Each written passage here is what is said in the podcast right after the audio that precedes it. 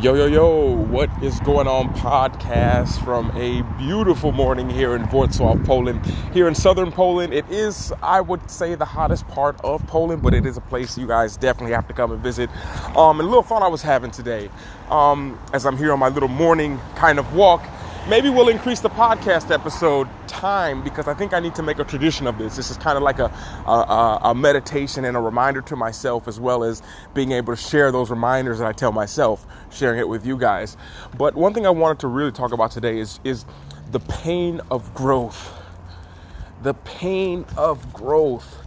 Uh, me being a uh, six foot eight, six foot seven and three quarters, uh, person, uh, which is a little bit above average, being this tall, everyone's like, "Oh, I wish I was that tall. I wish I could be like that." And you know, I I, I always just I, I always take it with a grain of salt. Like, yeah, you say that, but I don't know if you'd really want to deal with all the stuff that goes along with it, from the expectation where if you're tall, you should play a sport, um, to to um, having every day, every day, every day, someone coming to you and saying, "Hey." Do you play basketball? How tall are you? What do you eat? You know, that comes with it. But above all, above all, the things that come with it is the pain that's come with growing. The pain. And I'm not talking about the pain of getting in flights or sitting in buses that are too small or hitting my head on doorways when I was walking into classrooms.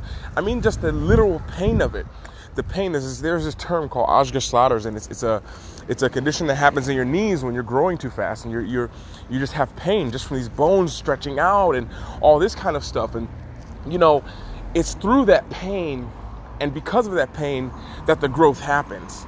You know, I think it's so true in just our everyday lives. That's when that that's when growth happens when there's pain you know when it comes to working out when it comes to training when we're we're running up and down a court or in a gym or whatever it is you know, they say no pain, no gain. And there's some truth to that.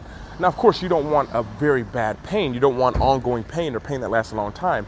But you want some kind of pain, something that lets you know you're doing something. So when you leave the gym, if you're not hurting and in a little bit of pain, you probably didn't work hard enough. You're not stretching those muscles hard enough. You know, you're not tearing those muscle fibers because that's what working out is.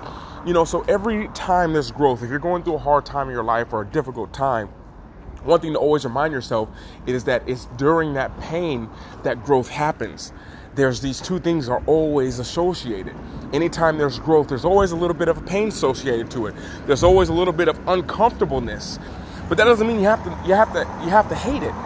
Because when you embrace it, when you start to like it, when you start to enjoy it, you start to become comfortable in the uncomfortable. That's when you see serious growth happens and you enjoy it along the way. And this is Luke from Luke Life Charms, over and out.